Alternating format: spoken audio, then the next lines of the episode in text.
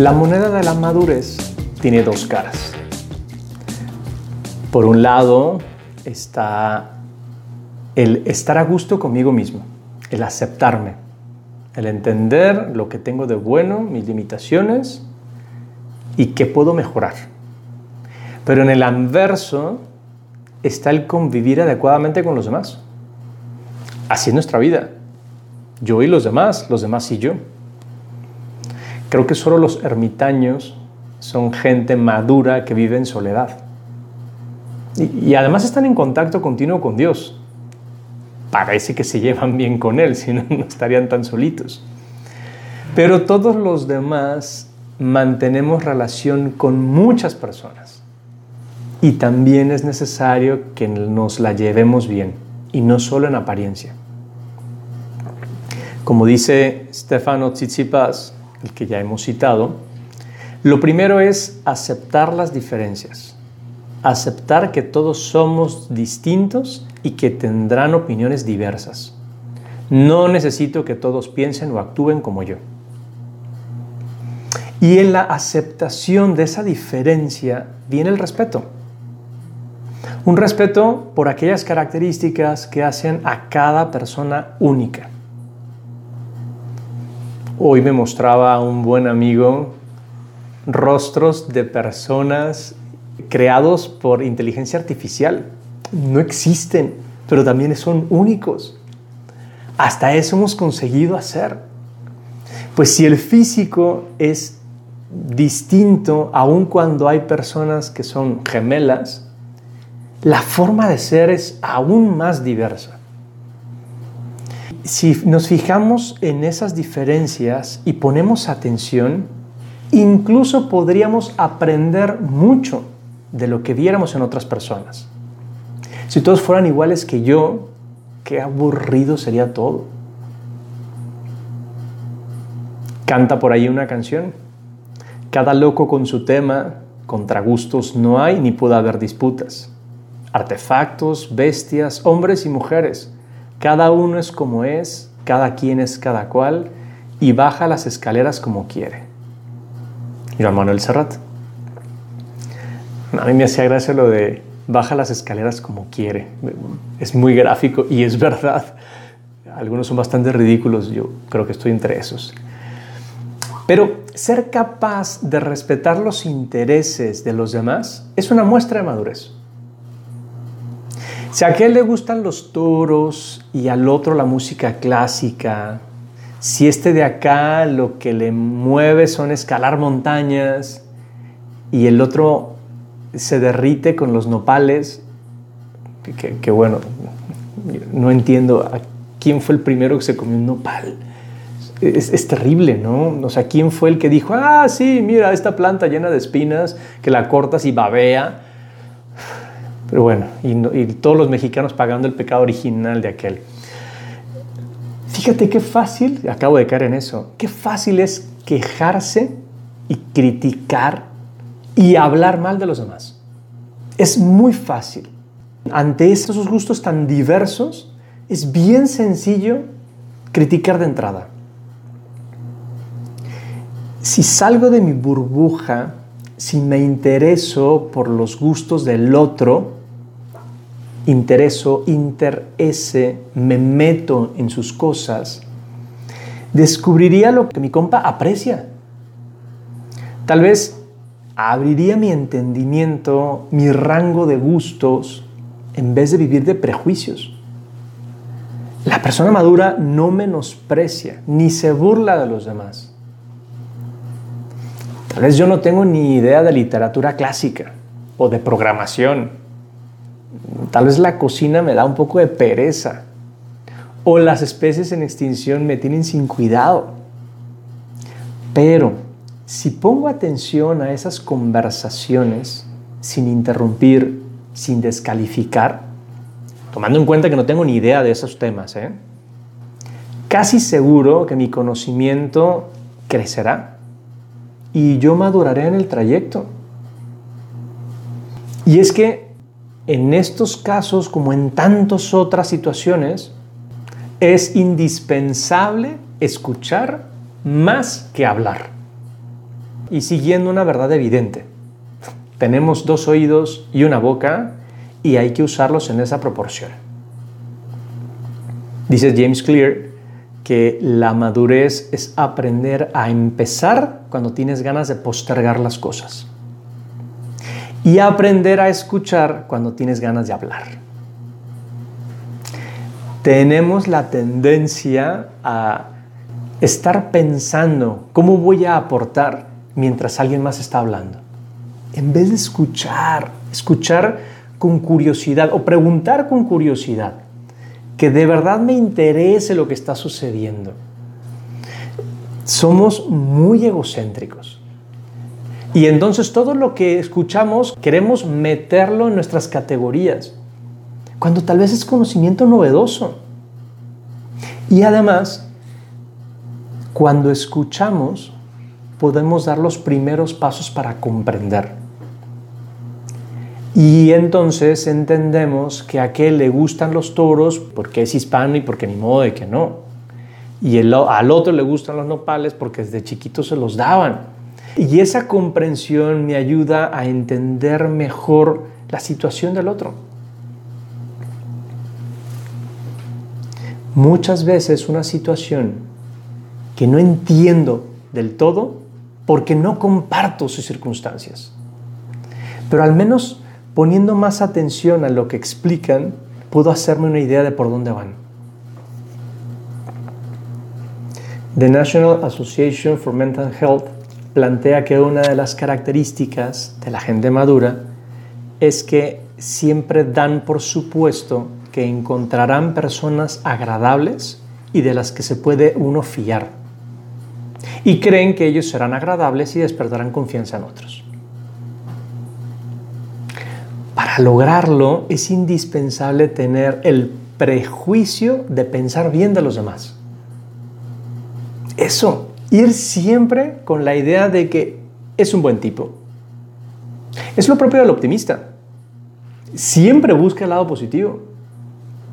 Pero también es lo que suele hacer el indigente. Aquel que va y pide limosna siempre espera algo bueno de los demás. Por cierto, indigente tiene una raíz latina y quiere decir estar necesitado. Por lo tanto, indigentes somos todos. Otra cosa es que no lo reconozcamos. Por eso una persona madura, como escucha, como pone atención a los demás, como confía en la gente, hace relaciones duraderas y gratificantes. Y para lograrlo es necesario cumplir con un requisito, tratar bien a los demás. Ni bromas en mal plan, ni insultos, ni ironía. Nada de eso cabe en una persona madura. Todos hemos sido víctimas y sabemos lo mal que la pasamos cuando esas bromas o esa carrilla no es divertida. A todos nos han puesto un apodo, a todos nos han echado carrilla de la fea en algún momento de nuestra vida. Caray, esas bromas solo hay que hacerlas cuando el bromeado se ríe. Ese es el límite de las bromas. Y si yo quiero tratar bien a los demás, he de darme cuenta en qué momento estoy traspasando ese límite. Porque si no, lo que estoy generando es un rechazo. Y obviamente una persona madura se da cuenta en qué momento debe detenerse. Porque en esas relaciones también uno va haciendo equipo, va haciendo grupo. Y una persona madura se siente parte de un grupo. Como explica así es Luis en Los Cuatro Amores, la suma de amigos no resta a nuestra amistad con los que ya teníamos. El que en un grupo de amigos se sume otro que cumpla con los requisitos para ser amigo de todos, hace que la amistad entre ellos crezca. Porque el nuevo de la bolita suma también su forma de ser. Y si regresamos a los puntos que hemos visto antes, pues eso obviamente va a enriquecer al grupo de amigos.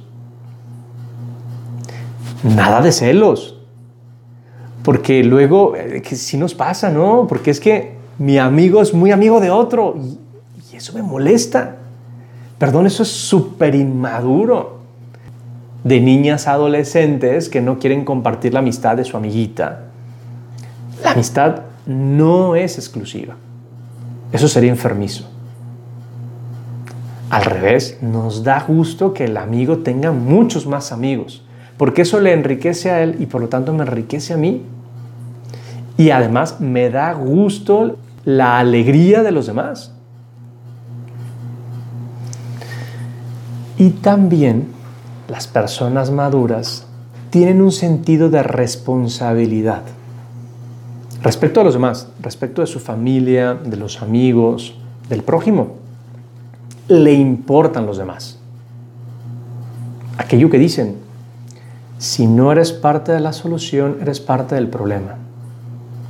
Y cada vez que noto que puedo hacer algo por alguien más y no lo hago, no me estoy dando cuenta de que sí soy responsable. De que si en mis manos está el mejorar alguna situación, debo hacerlo. ¿Por qué nos cuesta tanto trabajo reconocer en los demás a alguien a quien ayudar? ¿Por qué le sacamos la vuelta? ¿Por qué pasamos de largo? A veces ni siquiera volteamos a ver.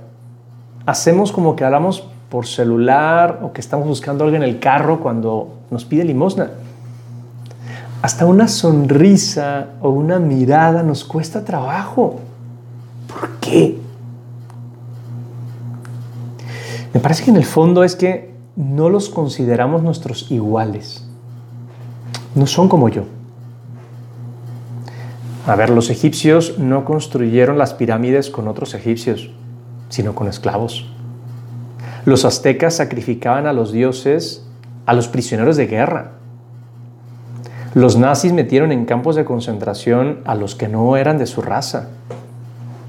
El nombre de anglo, con el que se le llama a los del norte de Europa, proviene de esos esclavos nórdicos que llegaban al imperio de los romanos que eran tan güeros que parecían ángeles. Ángeles, angeli, anglo. Fíjate tú, por los esclavos. Esclavos ha habido en todas las épocas, pero siempre han sido aquellos que no son de la misma raza, son los otros, los distintos, los extranjeros, los que no son como yo. Ahí está la razón por la cual luego no encajamos con los demás porque no son como yo, porque no me reconozco en los demás. Thomas Merton era un ermitaño que vivió en Estados Unidos a mediados del siglo pasado. Cuenta él en sus memorias que un día se encontraba en Louisville, la ciudad más cercana a su monasterio, para resolver algunos asuntos. Cuando llegó a una esquina en el corazón del distrito comercial, en ese lugar abarrotado de gente, tuvo una experiencia extraordinaria.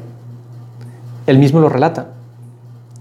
Me sorprendió de manera inesperada darme cuenta de cuánto quería a toda esa gente. Que ellos eran parte de mí y yo de ellos. Que aunque fuéramos completos desconocidos, estaba yo muy cerca de cada uno. Fue como despertar de un sueño de separación. El sentirme liberado de una supuesta diferencia representó para mí tanto alivio y tanta alegría que casi me moría. Y supongo que mi felicidad podría formularse con las siguientes palabras. Gracias Dios. Gracias porque soy como los demás hombres. Tengo la inmensa alegría de ser un hombre. Esto es lo que cambia todo. No puedo esperar que los otros sean como yo. Lo que hace falta es que yo vea que yo soy como los otros. Y entonces sí entiendo que los demás son parte de mi vida y que si algo me separa de ellos, necesito madurar. Y si quiero madurar, he de estar a gusto con los demás. He de reconocer las diferencias y apreciarlas. He de escuchar sin juzgar. He de tener el sano prejuicio de pensar bien de todos. Confiar al saberme indigente preocuparme por los demás y ser responsable de los que tengo cerca. casi nada.